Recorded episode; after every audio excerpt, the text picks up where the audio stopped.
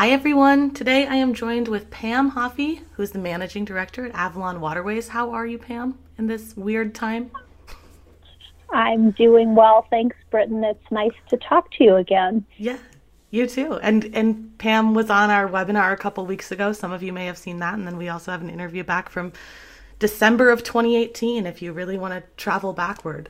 Um, so today we're going to talk about two things. We're going to talk about the impact of uh, COVID 19, also known as coronavirus, on Avalon waterways and on kind of the river cruise industry in general. But then also, we want to be positive and we want to look ahead for 2021. So we will talk about what's happening with Avalon in the future um, at the second half of this. What so so in in that theme, what impact has COVID 19 had on Avalon Waterways and what, what steps have you all taken thus far? Uh, well, sure. You know, there's no denying that COVID 19 has had an impact. I think that anyone who is involved in travel will will say that this is, um, you know, it, the largest impact we've seen on the industry at least in my career, which spans over 25 years. Um, you know, and that's not to downplay the impact of 9/11 or the importance of that. I just think that this is quite different. It's required a lot of different thinking. Um, um, maybe a, less of a feeling of certainty of, of the decisions that we're making and what we need to do and how to move forward. Um, so it has had an impact. Uh, you know, as the crisis began unfolding in January and February, um, we started pretty early in making alterations to accommodate our travelers. We were really trying to keep their health and safety at the top of our mind. We started with suspending all travel um, to and through China, putting limitations on our tours and cruises to anybody who had traveled uh, within China. And then later that went into if they'd been to Italy or other places within um, certain countries within Asia. And then as things continued to develop um, in mid March, um, as countries worldwide began reporting cases and concerns, that was when we made the decision to suspend operations. So that was probably when the bigger impacts started to come into play. So at that time, for Avalon, we were pretty lucky in that we were only operating sailings on the Mekong and on the Amazon. Our European springtime sailings hadn't really begun yet. So we didn't have to repatriate a lot of guests traveling with Avalon um, like we did with our touring brands. Uh, you know, we're part of the Globus family of brands, and we did have quite a lot of travelers on those brands. But for Avalon, the impact wasn't quite as large. Um, probably our biggest challenge was in Peru. That country just made a decision to close very quickly, mm-hmm. and that they were going to close that day, basically, and nobody could um, come or go after that point. The airport was closing, so we actually had to charter a flight from Lima to Miami to ensure that we could get our guests out of the country before the borders were closed for weeks with no planes coming or going. Um, so, you know, in many ways, we were fortunate that the pandemic um, hit earlier rather than in the heart of our travel season, mm-hmm. where it would have could have been a lot worse. Um, so, in terms of impact, you know, this I think that the this is um, a stop sign in front of us. It's been unnatural. We're used to planning um, vacations, selling vacations, and uh, operating them, and you know, fulfilling dreams that people have, have uh, made with us. And we're in a position where we're not doing that, but we're a long-term business. We've worked really hard to accommodate our travelers who've been affected by suspended tours and cruises and really pivoting our culture to prepare for when travel returns and um, be ready with all of the right protocols in place. And you know, there there's so much that goes into these into into being able to suspend sailings and, and as you said, looking at the protocols.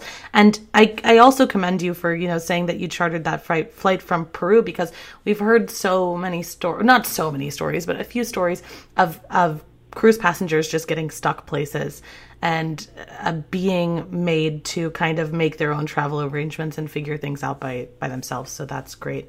Um, but as far as you know, suspending operations and having people cancel cruises, can you talk or uh, having to rebook. Uh, can you talk a little bit about your your policies there? Because I know that you kind of have made it really easy for people who who need to change their plans or had their plans changed because of all of this. Sure. Well, um, that was our goal. So thank you for saying that it um, felt like we made it easy. We really decided immediately that it was important to give our travelers options to fit their needs, um, most importantly, their comfort levels, and still allow them to fulfill their their trip when it, the time felt right for them. So before we even suspended our, our operations, we developed what we um, named our peace of mind plan, which allowed guests who were outside of final payment the ability to move their date to a future date without any penalty from us. Um, so that was pretty early in in um, in I would guess maybe February that we we developed the peace of mind plan. That actually evolved into us extending our final payment deadlines, which allows guests to take a real wait and see approach to see what's happening instead of having to react really quickly in a time of uncertainty. Mm-hmm. Um, the Avalon uh, final payment uh, timeline in the past had been 90 days. We moved it up to three days prior to mm-hmm. allow guests to really, you know, um, take a look and and be in a better position to decide decide for them if they wanted to travel or not or or change their plans. Um, so we have seen quite a few people take advantage of the peace of mind plan and move their travel to a later date. Uh, so in mid-March, uh, we suspended operations, as I said, for all of our brands through April 30th, and we were really quick to extend that to June 30th. Uh, it was just really clear we wouldn't be able to fulfill vacations for our travelers, and it was just really important to us to relay that information to them quickly. Uh, we wanted our guests and their travel advisors to have a lot of notice, uh, have the opportunity to, to, adjust their travel plans to the future. We had an incentive um, for them to be able to adjust their travel plans, and we heard from so many advisors and from guests how much it meant to them that we made the decision early we gave them a firm direction to work from. Um, to me, I think what was most important is we gave people a point of certainty in a really uncertain situation by making that decision so early, and that's something that really matters, um, mattered especially at that time, and it's something we're really proud of. So we're um, we're making a decision very soon, um, probably today actually, about July, and we'll be sharing those our future plans and decisions um, as quickly and transparently as we can for the same reasons as above. We want to we want to uh, keep people informed and give them uh, choices for the future. Yeah, and it, it is it is so difficult to to look that far into the future because who knows what's going to happen then it's i said this on a webinar the other day that I can't even tell you the next time I'm going to be allowed to invite a friend over. So how can I tell you when I'm going to be able to cruise? So so having that kind of flexibility and saying, you know, well, let's keep our cruise that's booked for December, or Christmas cruise, and and just see wait, be able to wait and see what happens instead of feeling that pressure to make a decision because so much can change by then, especially with these talks of vaccines coming and uh, seeing better results with certain treatment plans. And so I think that that's just really commendable that that you've been able to to make that easy and not have people making decisions that, quite frankly, they aren't able to make in a way that's uh, researched or you know informed because Absol- we well, can't. absolutely. And as you said so much is changing and so much is changing daily just in terms of what's possible in terms of travel within europe as well. And so we're just so closely monitoring that and um, and making the right decisions based on what we know there. And you're absolutely right. Just uh, in terms of uh, uh, what you said is so perfect that you you don't even know when you can have a friend over, let alone um, when you're going to be able to travel next. And so we really did want to make it easy for people to feel comfortable in waiting on that decision and not worried that that they had to make a decision too quickly and give them the time to make that decision with as much information as they can. But but there there are also decisions that need to be made. You know, people looking for for cruises in 2021, people who are eager to get back on ships. So eh, there's a little bit eh, it's a little bit difficult because you don't want to feel like you're pushing information onto people and and kind of trying to market and sell, but at the same time, you want people to be excited for next year and you want people to be excited to travel again and have something to look forward to. So how are you communicating, you know, with your passengers and with the agents that you work with and with people in the industry during this time of pause? What what is Avalon really doing and, and working toward? So we we talked very carefully about you know what's the right way to communicate to this during this um, pause as as we're calling it. And i think as most people are, are thinking about it. And to us right now is the right time to connect with each other. And i know that i've taken this time personally to connect with to reconnect with friends i've lost touch with over the years see how they're doing. You know not commuting to work and not traveling has really given me a lot more time every day to do these kind of things um, I haven't stopped dreaming about travel and where I'll go next. And we realized that we were pretty sure that our travelers who are travelers, you know, the people who travel with Avalon, uh, aren't that different from all of us. And they're thinking about where they're going next and dreaming even while they're at home and doing the right thing, um, you know, to take care of themselves. So our key marketing messages have been to connect with our guests and encourage them to dream. So, um, you know, we wanted to help people relive their memories from their past trips and to dream of their future trips and the memories that are waiting for them. So we created a campaign called Dreaming Doesn't Stop and we did a video that um, we got a really, really a lot of positive feedback about. It's available on our, our websites and through our social media channels. And we followed up um, that video with a lot of really fun ways to let our guests um, let their minds wander and explore the world, um, taking people into castles, different canyons, from different, uh, exploring different artwork in different museums around the world, seeing different performances, all from their homes. So it's really been a fun way to engage with people and connect with, with our guests while we can't have them on board our ships. Uh, at least we could still connect with them in this way. Yeah. Another Oh, I'm sorry. Go ahead. No, no, no. Yeah, I just that that is great. Was all that I was going to say. Oh, thanks. Um, I was just going to also mention, you know, we also have our team of business development managers who've been in touch with our travel advisor partners. We're still hosting a lot of training sessions and even some consumer travel events that are all virtual. Um, you know, travel advisors are, I think, are really taking advantage of this um, pause to do tons of training, and there's a real thirst for knowledge and training.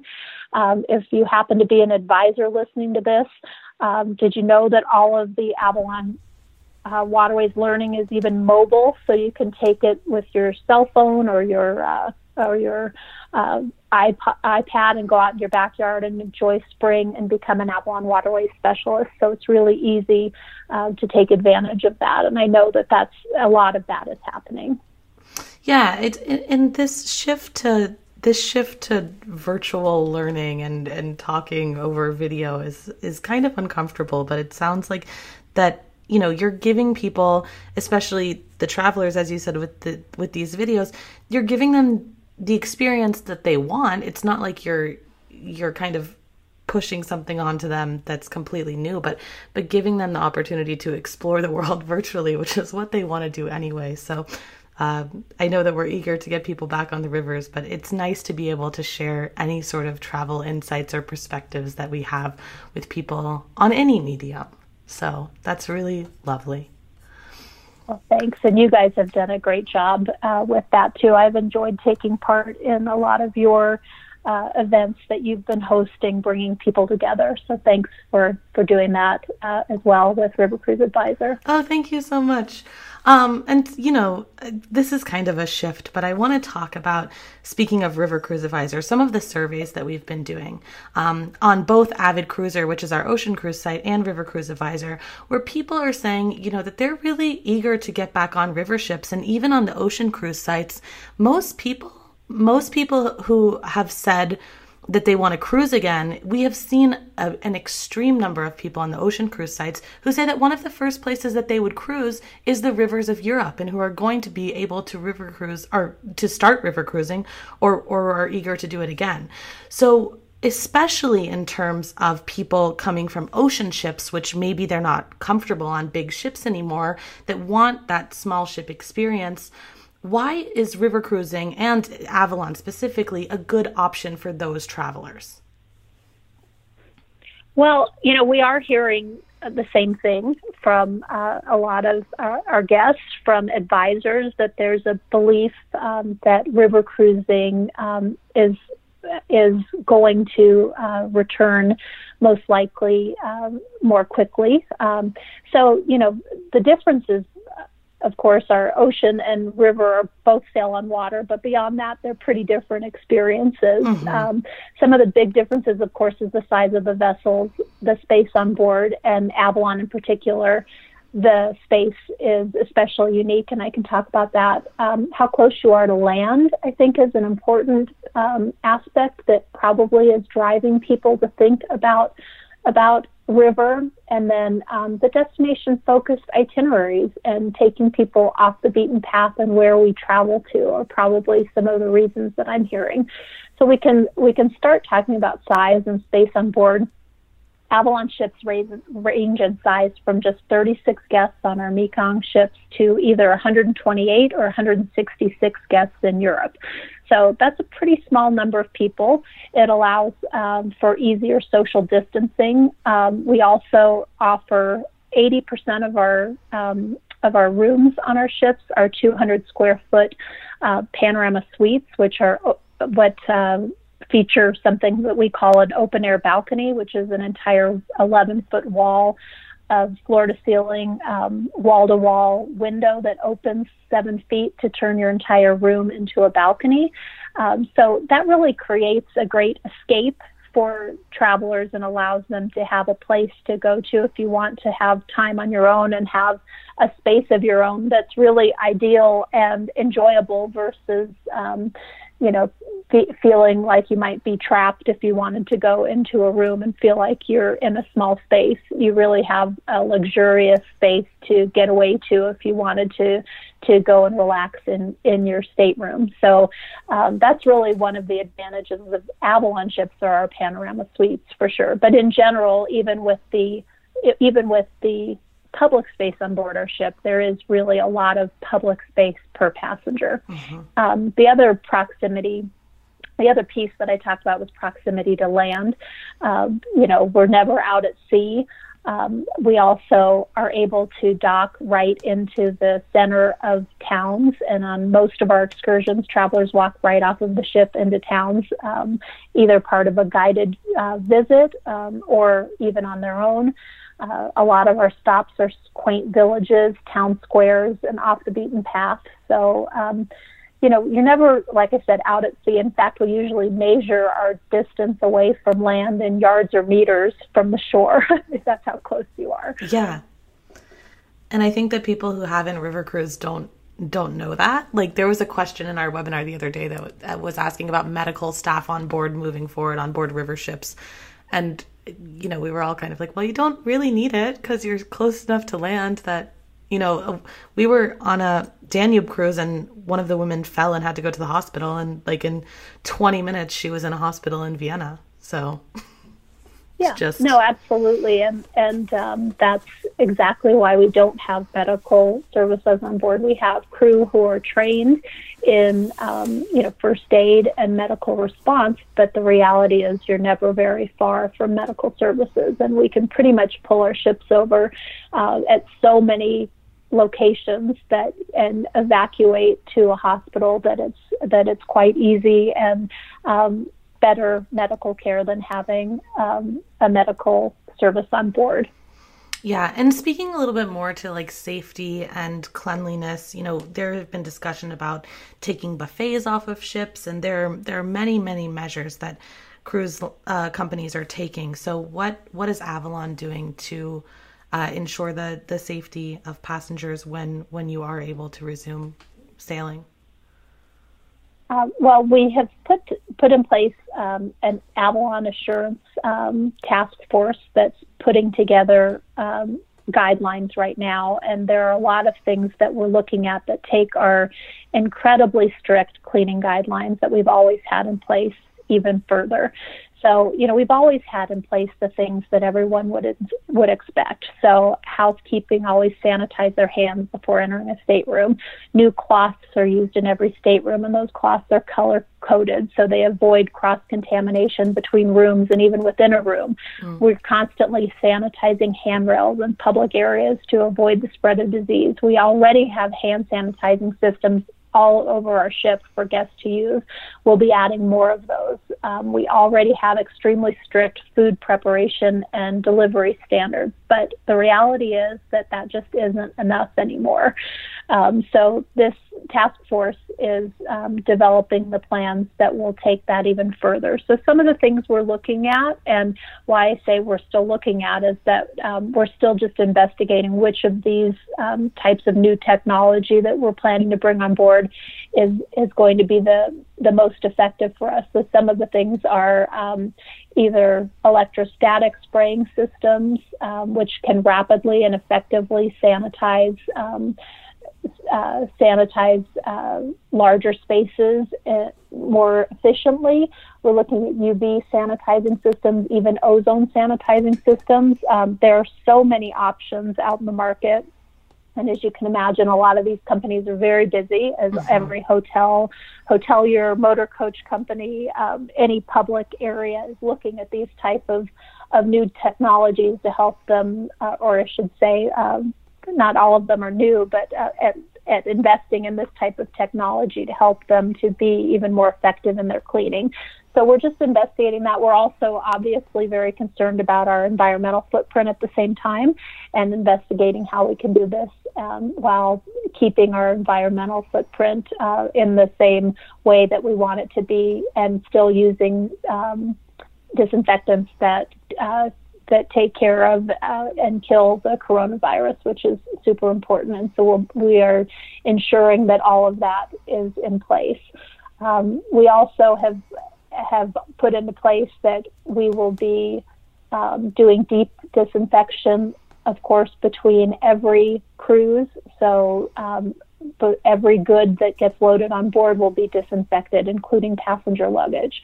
Uh, we'll be doing deeper cleaning and disinfection of the staterooms between guests. Things like sanitizing soft goods, mattresses, pillows, sofas, window coverings, um, hangers, things that probably people didn't think about in the past needing sanitizing.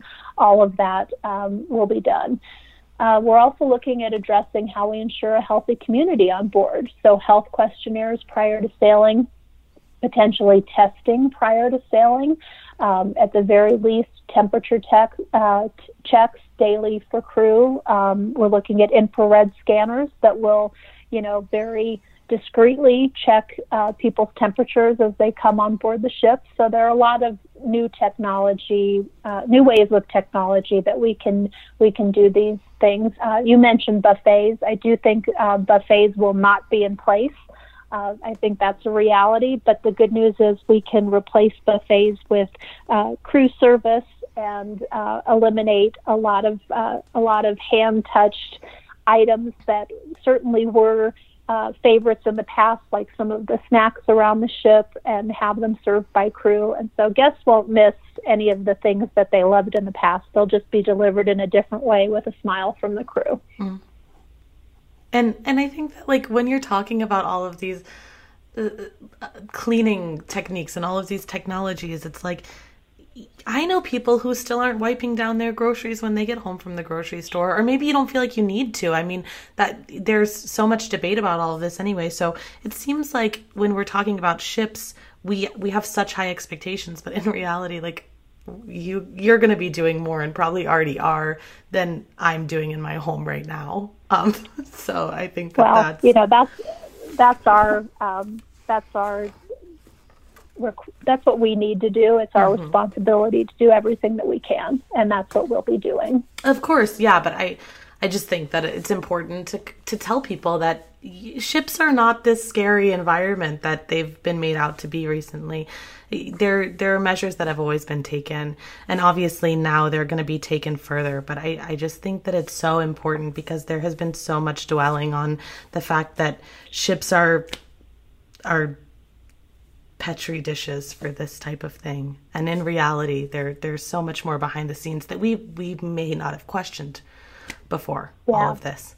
No, I I appreciate you saying that. And one thing that um, you know I, I actually should talk about that that I didn't mention, and that I've been asked about multiple times um, through through emails that came from consumers was what our air system is mm-hmm. like on board. So I think that's that's something that um, people want to know, and uh, this is a really important thing about how Avalon ships are built is that the air in our staterooms does not circulate between staterooms. It recirculates within an individual stateroom, mixing with outside fresh air only. Um, so that's another um, reason why um, our ships, you know, we are we're very fortunate that our ships were built that way, and we don't have to do any redesign mm-hmm. to avoid mixing of stateroom air, um, which is one of the things that is being talked about as um, as a way to avoid um, uh, people getting sick in closed environments is you know air moves between staterooms and we're very fortunate that our ships are already built where air does not move between staterooms. So i have been asked that question a couple of times so it obviously matters. So i figured i might as well uh, mention it here as long as we're talking about health on board. Yeah we've had a lot of readers ask about that as well so that's that's good to know. Is there anything else covid related that you think that we should talk about or should we talk about 2021 no, I, I think we covered um, we covered most things COVID related. I think what's uh, the big question that is on everyone's mind is when will we start sailing? And and um, at this moment, we have suspended through the end of June, and I I don't know uh, the answer beyond that other than we're you know we're closely monitoring and we will be making decisions about July and beyond very soon and we'll keep we'll keep our our guests posted on that. So I think that's that's it. Thank you for the opportunity to talk through that and more importantly for the opportunity to look ahead as I think that that's um, that's where uh, that's where we get into the the lighter and uh, hopefully uh, better, more fun part of the conversation, right? Yeah, well, I'll put the timestamp there just in case anyone is done hearing about coronavirus and they can just get toward the, the 2021. Um, so yeah, I mean 2021, what are you what trends are you seeing? How is 2021 faring? How are bookings? You know, just in general, what what's the 2021 vibe for Avalon? Yeah. So we actually are doing very well. Um, there is a demand for travel. Uh, we already talked about people are dreaming of their next trip while staying home during this pause. Uh, so obviously, um, you know, I said I was. Many of our Avalon guests obviously are too. I I would uh, not want to think that this is not this is totally natural. Of course, we recognize that a lot of these bookings are guests who've rebooked from 2020 into 2021. But even if we take those out, we do have bookings that are people who are not um, rebookings from 2020. So there is demand for travel, and people are wanting to travel in in uh, 2021. But when we look, we are about 30% ahead of where we were in 2020 or in 2019 for 2020. If we look at where we are today for 2021, so uh, it's it's very encouraging um, to to see that and to see that there is demand. And I know that you've sent out a few press releases because you have some exciting things happening in 2021. Um, and I will I will attach those in the newsletter with this interview. So if you want to read more about them, listeners, you can. Um, but what's what are you excited about for 2021? Are there new itineraries and destinations? Are there new? What's new? So um, I'm always excited when we bring new ports into our family, and uh, I will I will call it bringing them into our family because um, developing a new port and working with a new port really is like bringing them into our family because typically um, when we're adding new ports, quite often they're ports that aren't visited um, by by other um, cruise lines that are that are within that are marketing to the same markets we market to. Mm-hmm. So it's exciting to work with those communities to develop a an excursion program, um, and so I'm really excited about that. We've added five new ports on the Danube River in 2021. Quite a few of them are on the lower Danube and help to support a new itinerary we've built on that section of the river. Um, we already had uh, two cruises um, that sailed on the lower Danube between Budapest and Bucharest, uh, one in each direction, going through Hungary, Croatia, Serbia, Bulgaria, and Romania.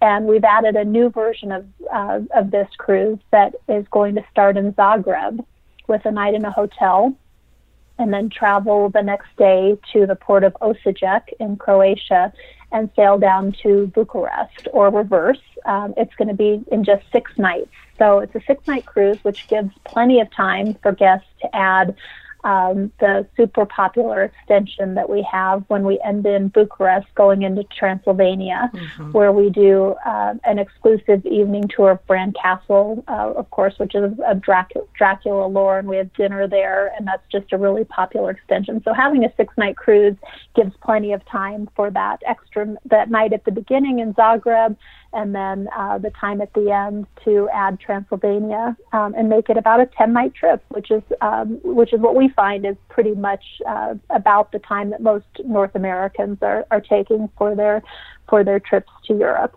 So that's one I'm really excited. I'm also really excited about the Moselle River for um, 2021. I talk about the Moselle all the time because I really love it, but for 2021, um, at a time when people want to escape crowds potentially, I really think that this is the river to think about and to consider.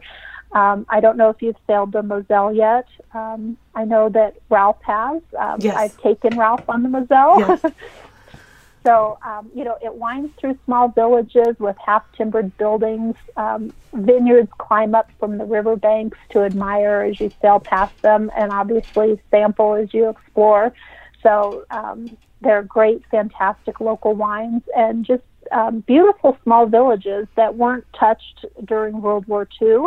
And so you just really find a lot of history and um, and uh, beautiful ports to explore along the Moselle.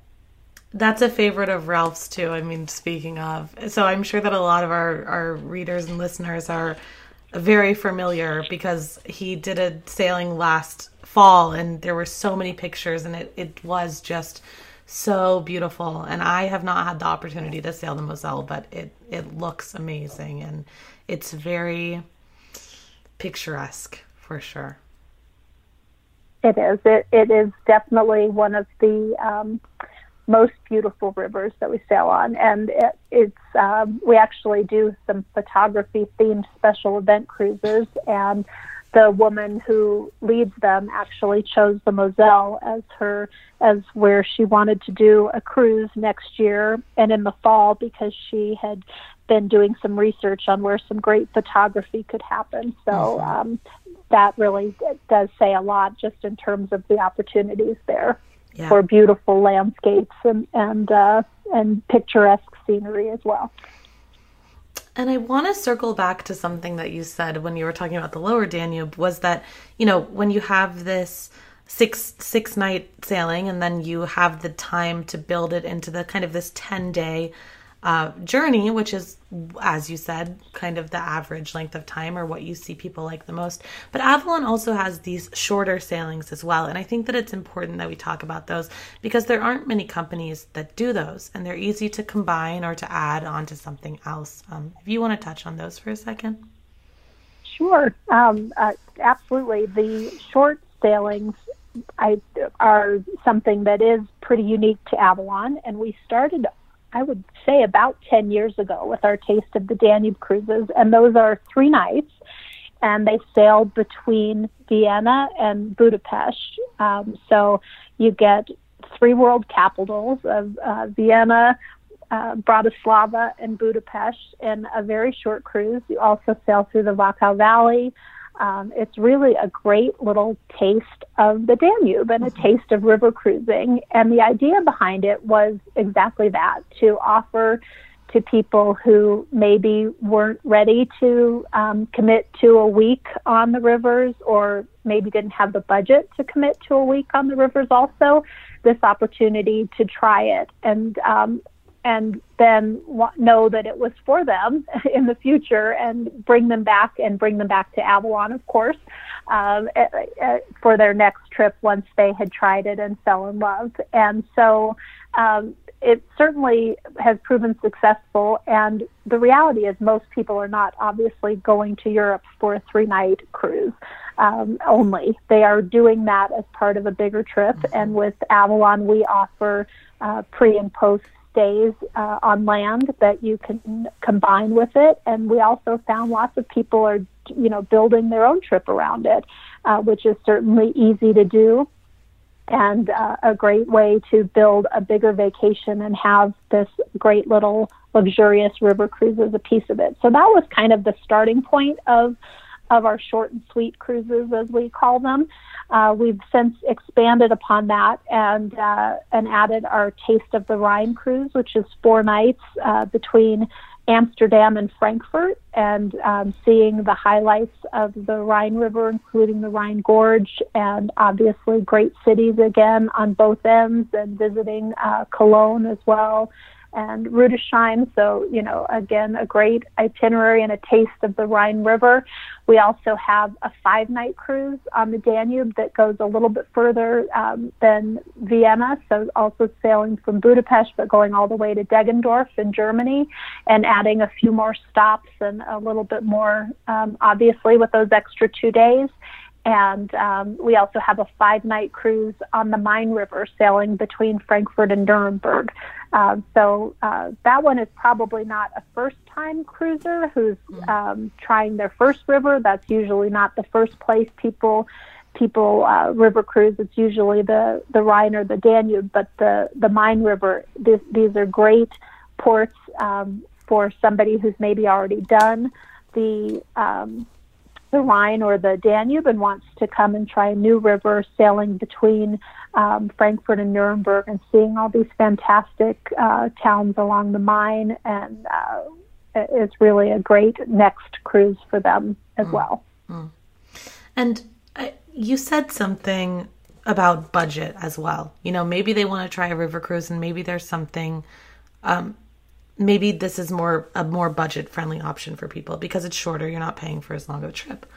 Um, but that also kind of always brings me to young people.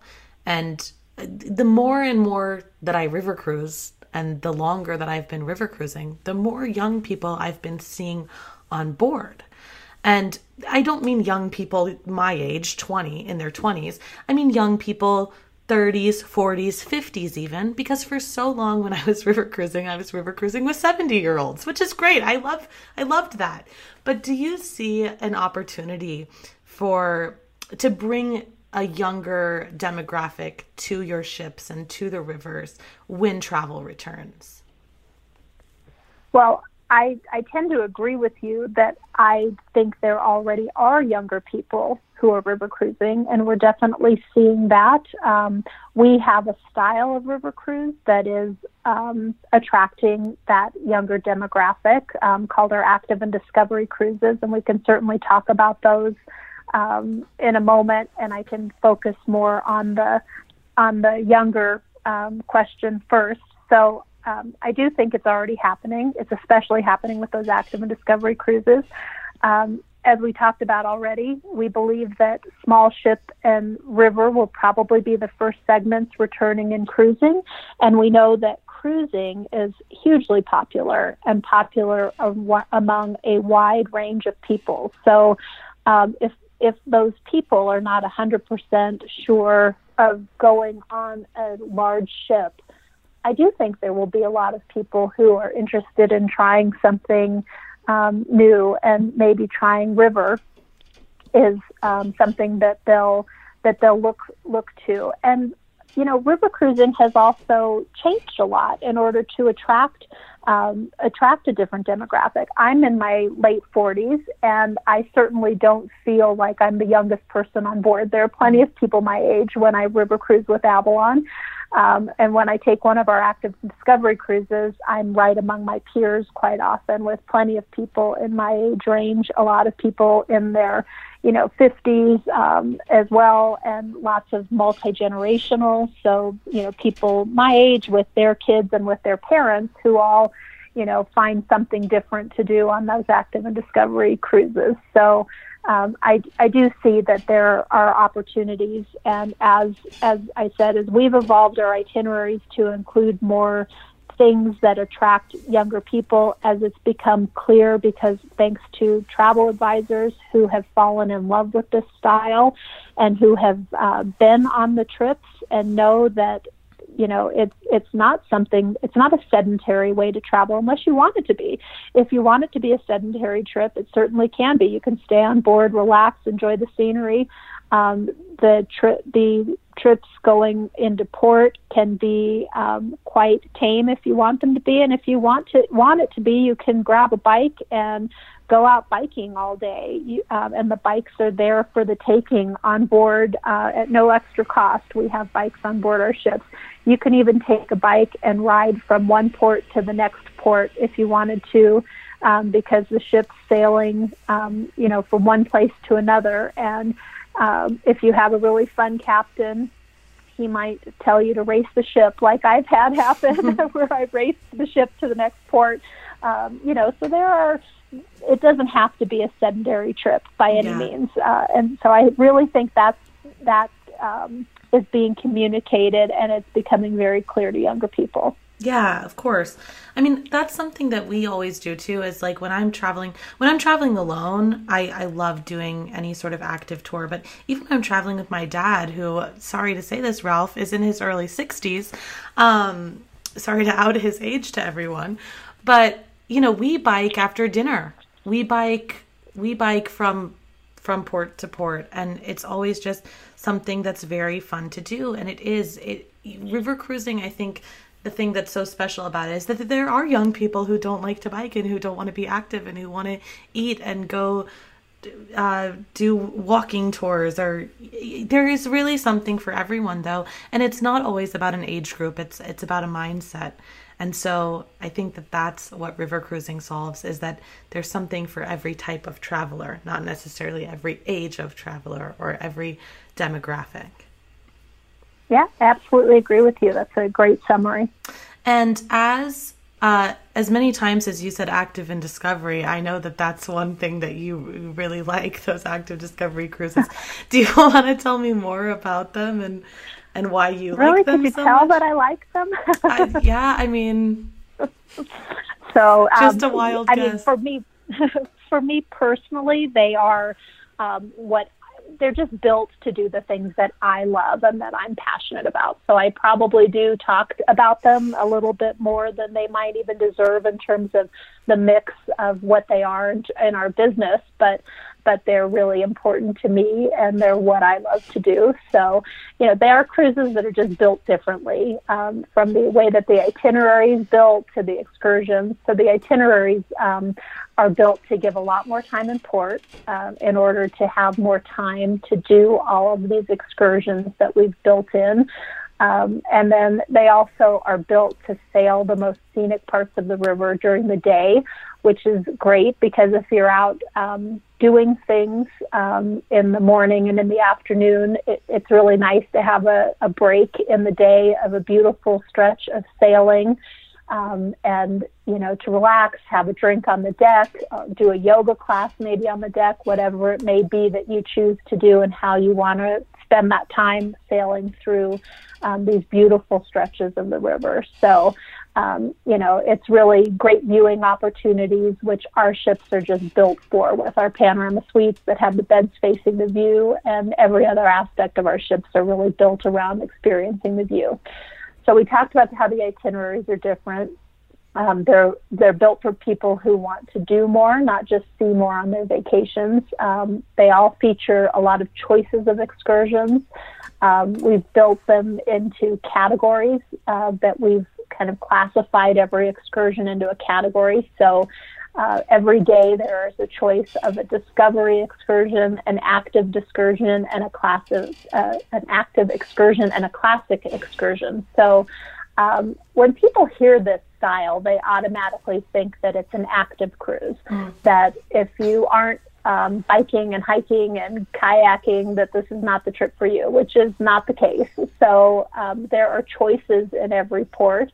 Um, discovery um, trips are things like wine tasting, cooking classes, um, meeting with uh, local artists, and learning um, and doing painting classes, which I know Ralph loved. He talks yeah. about all the time the the painting class that we did in Amsterdam, learning about Van Gogh and Van Gogh's time in Amsterdam, and then um, painting in the style of Van Gogh. Uh, there are uh, in-depth museum visits that you do after a city tour so you're still seeing the city and experiencing the city, but getting this added discovery element as a piece of it. Um, so you might do a walking tour of Vienna and then go and learn how to um, bake the Viennese rolls at the end of that walking tour.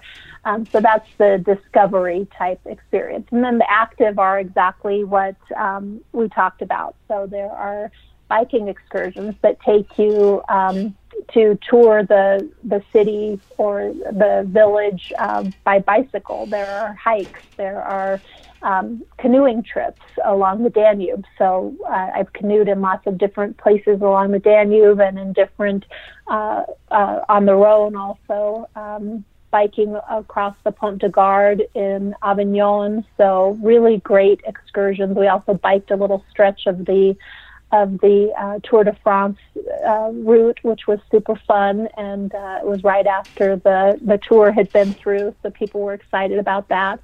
And then last are our classic excursions. So everything that you would expect from a river cruise, the opportunity um, to go and see a, a city or the village with a local guide, we have that choice too. So you know these these um, these cruises have something for everyone. Um, you don't have to be active um, for this cruise. You just have to like to do things and have a variety of choices, and that's why they are really great for families as well. That everybody can everybody can have uh, a choice of what they do, and then you come back together at night and share your experiences. Which uh, we, when I've been on these a few times, there's always there always have been some families on board, which has been really fun uh, to sail with to sail with those groups. So. Um, we've got the Danube, we've got the Rhine, and we have the Rhone. We've had those for the last few years, and in 2021, we're adding our fourth active and discovery cruise. This one will be in Holland and Belgium. It's a seven night cruise round trip Amsterdam, and some of the unique excursions that I'm most excited about. Um, one of the discovery ones is doing a graffiti street art tour in Ghent, where at the end of the tour you actually get to add to the graffiti, which is I think really a fun thing to That's get to do. so you get cool. you know yeah, so you get to, you know, experience Ghent and learn about Ghent and then this culture of graffiti street art and take part of it and and uh, make some. There's also a chocolate making um, class in Brussels. Uh, we have four different biking excursions because, of course, biking is a huge part of the culture in Holland and Belgium. Um, there's one going around to see the unique architecture of um, Rotterdam so um, that's that's a, a, big piece of this trip will be the biking excursions, the painting workshop that we talked about that I did with your dad in Amsterdam. So a lot of really fun excursions are built into this um, active and discovery in Holland and Belgium. And I know that I've said this, I at least said this on the webinar, but you know, that was something that I was really looking forward to doing this year was going on an active discovery cruise and it was something that we had talked about. But I just, you know, when I was looking at those itineraries and kind of deciding which one I would do or wanted to do, I thought if I were going to tell my if my grandmother came to me and said, I want to do a cruise and I want to take you and I want to take your mom and I want to take your brother, that would be the the style of cruise that I would take. Because as you said it's not just about being active. Like my grandmother can't ride a bike still but she can go and on a wine tasting or she can go you know and so I think that that multi-generation multi-generational aspect of that is so important to talk about as well which you did of course at the end. But just to kind of reiterate that is that even across like three three generations it would work so. Yeah, and it has that is actually what I have noticed um, the most of is three generations on uh, the Active Discovery. Obviously, um, parents with their with their children as well, but it's mostly been three generations that I have uh, sailed with on the the few that I've done. I, when I, you know, I've I've been three or four times now on these cruises, um, and that's mostly what I've seen is is multi generational with three generations, which is a lot of fun. And I do want to want to just say, our we do have a minimum age of eight on board our ships, um, so these aren't for small children. Uh, with the type of excursions we have, they really are the best fit for older kids, um, you know, young teenagers, um, and that or teenage age is really the best fit, mm-hmm. or even college students and mm-hmm. their parents and grandparents really is a good fit. Mm-hmm. Yeah, which I'm I'm I'm fresh out of college age, so that's like yeah, that's exactly what I see for my family. Um, Perfect. And lastly, I know that with the COVID questions, we kind of talked when we were talking about safety and cleanliness. We were also talking about we mentioned some of the sustainability efforts that Avalon had taken. Um, and so that will be kind of the last thing that we talk about here is that uh, la- in the last year you announced a partnership with the ocean cleanup as part of your efforts to go green and and to be sustain a more sustainable company. What else are you doing? And is there any are there new any are there any new initiatives for 2020 or 2021 um, well, thank you for asking about this because this is probably um, one of the most proud moments for me being part of Avalon Waterways has been able to share all of our efforts in sustainability.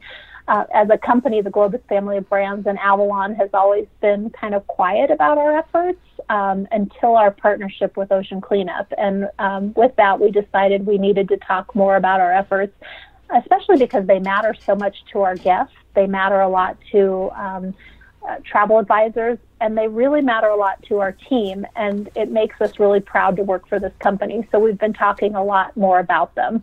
Um, so we look at sustainability from um, three different angles. We look at environmental, we look at social, and we look at economic. So um, from an environmental standpoint, ocean cleanup is probably um, what what is one of our bigger efforts. Um, it's it started with um, a donation that we're making if guests choose to take electronic documents rather than printed documents. Uh, that we would make a donation to Ocean Cleanup and their efforts. And Ocean Cleanup, for those who aren't aware, it's a Dutch organization uh, where they have created this um, this system that it, uh, it plans to clean the um, the Great Ocean uh, Garbage Patch in the Pacific within five years. Since that time, he has also invented now something um, that will be called the interceptor that can intercept the um, source of garbage going into the oceans, which comes from rivers. And so um, these these units can be placed on the rivers that are the top contributors to um, the the plastic problem within the uh, within the oceans and um, intercept the plastic before it goes into the ocean. So there's some pretty cool work being done with that organization, and we wanted to support um, uh, support them. So that's that's ocean cleanup. Um, but there are a lot more th- things that are happening in terms of um, in terms of environmental. Uh, we we made the decision a few years ago to implement a screen system around our ships, and we added a lot more um, video screens. Um, and we created our Avalon Go app, which allowed us to reduce paper use on board by about 80%. Mm-hmm. Uh, we're intending to reduce that even further in 2020 and 2021. Uh, the other big announcement that uh, is happening in 2020 is that we have removed single use plastics completely from our offices and from our operations across all of our brands. So we don't have bottled water any longer on board. Our plastic stir, stir sticks changed to wood. No more plastic laundry bags. Our little individual bottles of um, shampoo that uh, that we had on board are now larger, refillable.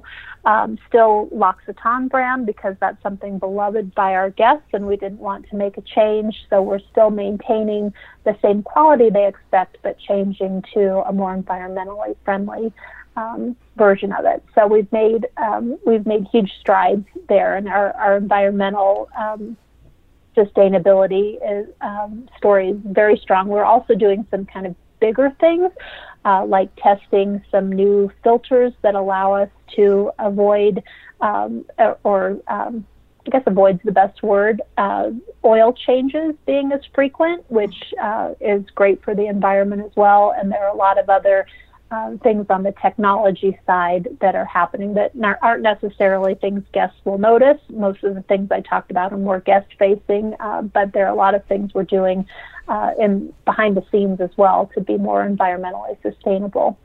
Um, so if I also want, I'd also like to talk a little bit about on the social side, um, things that we do. So we are partners with um, the Make-A-Wish Foundation um, through our brand monograms. We help grant wishes um, to children who are suffering from um, life-threatening diseases. We've we've been partnering with them for about 10 years, and that's something that's really been one of the most fulfilling things for us as a company. We've also partnered with an organization called Landmine Design, and they are a um, Cambodian um, group. Uh, the village is based, uh, is, is, located right on the border with Thailand uh, in Cambodia, and it's a village that was um, basically uh, ruined by landmines. And so the women living in this village had no way to support themselves and were at high risk for human trafficking. And a woman who uh, happens to live in Colorado, which is how we met her, um, found these, uh, came in contact with these women and has uh, worked with them to create a jewelry company. And they create these beautiful beads out of paper and turn them into beautiful jewelry. And so uh, a couple of years ago, we partnered with them and started buying our trade show gifts and launch gifts for um, for our agent partners and for um, customers and started buying bracelets and things. So instead of buying pens, for example, um, we bought these beautiful bracelets and we figured that, um, you know, let's give away something that does good.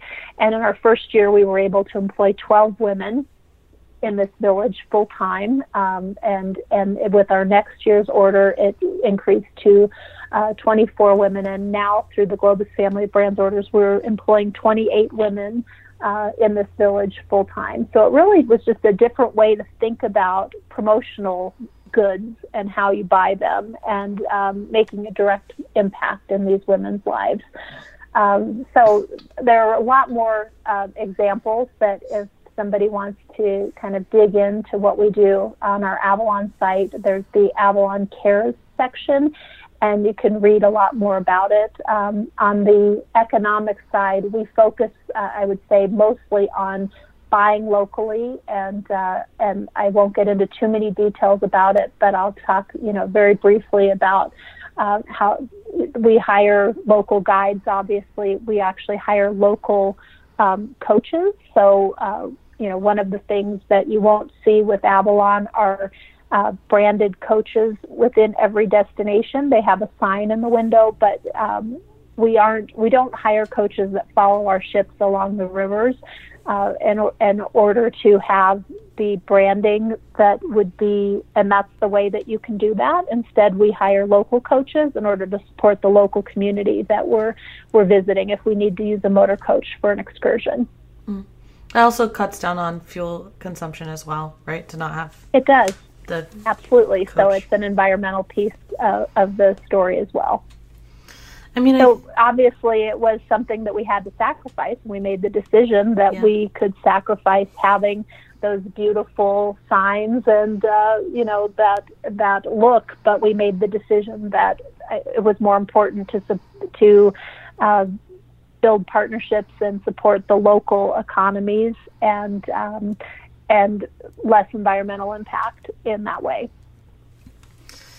I think that this is the one of the most comprehensive sustainability answers that I've gotten from any podcast interview that I've done thus far, and I think that that speaks volumes to the initiatives in general and the fact that you're like oh well there's way more go on the site you know? It's it, i can tell that it's something that you're very passionate about. Something that i'm very passionate about as well. It's like in this industry we have to do whatever we can and it's important to not only look at it as far as uh, fuel goes and plastic but also to look at how you're affecting these communities that you're visiting and uh, and like you said not mass ordering pens or t-shirts and instead supporting small businesses and being able to to pump money back into communities that need it is really just I, I'm very I'm impressed and I'm very grateful that you were able to talk about all of that because it really does it speaks volumes it really does. Well thanks and thanks for the platform to share it and um, and I'm glad that it's something that uh, we're talking about a little bit more than we used to because uh, it is important to so many people, and it, it, obviously is something that I'm very passionate about. So thanks for giving me the time to talk about. So it. sustainability and active in discovery are the two takeaways there you from go. today. Those are the things that get me excited, apparently. and is there anything else that you feel like we haven't touched on? It's been you know long, but we had a lot to talk about. So if there's anything else. Well, I mean, I guess the only other thing to talk about is the thing that's probably the hardest thing to put into words because it's a feeling, um, and people always, you know, want to know, well, what's what makes Avalon different? And I know we've touched on a couple of different things with active discovery and our t- approach to, you know, uh, sustainability. I think is one thing that makes us different, but what I think is really different about Avalon is the feeling that people have when they're on board our ships, and it's really hard to describe. And we we made up a, a you know something that describes it called relaxed luxury. And I've had people describe the feeling that they have on board and how our crew makes them feel at home, how our crew makes them feel welcome, how their every need is taken care of with this real genuine care. Mm. Um, we don't have butlers standing over people with white gloves. Um, that just really isn't what Avalon travelers want. Um, they want genuine personalized service, and that's what we um, aim to deliver and deliver it in a little bit different of a way that's um, that's luxurious, but just uh, in a more relaxed and casual um, type of of environment that doesn't feel stuffy and pretentious. So hopefully, uh, hopefully I've described that in a way that that describes the feeling that you get on board our ships. But that's that's really what makes Avalon different. And uh, and as I said, it's it's not that it's a it's a lower level of service. It's just a different approach to it. And to, to fully understand that feeling, people will have to come on board and see for themselves. Yes, so, absolutely. I, well, thank you so much for taking the time to talk to me today. I really appreciate it. It's been great.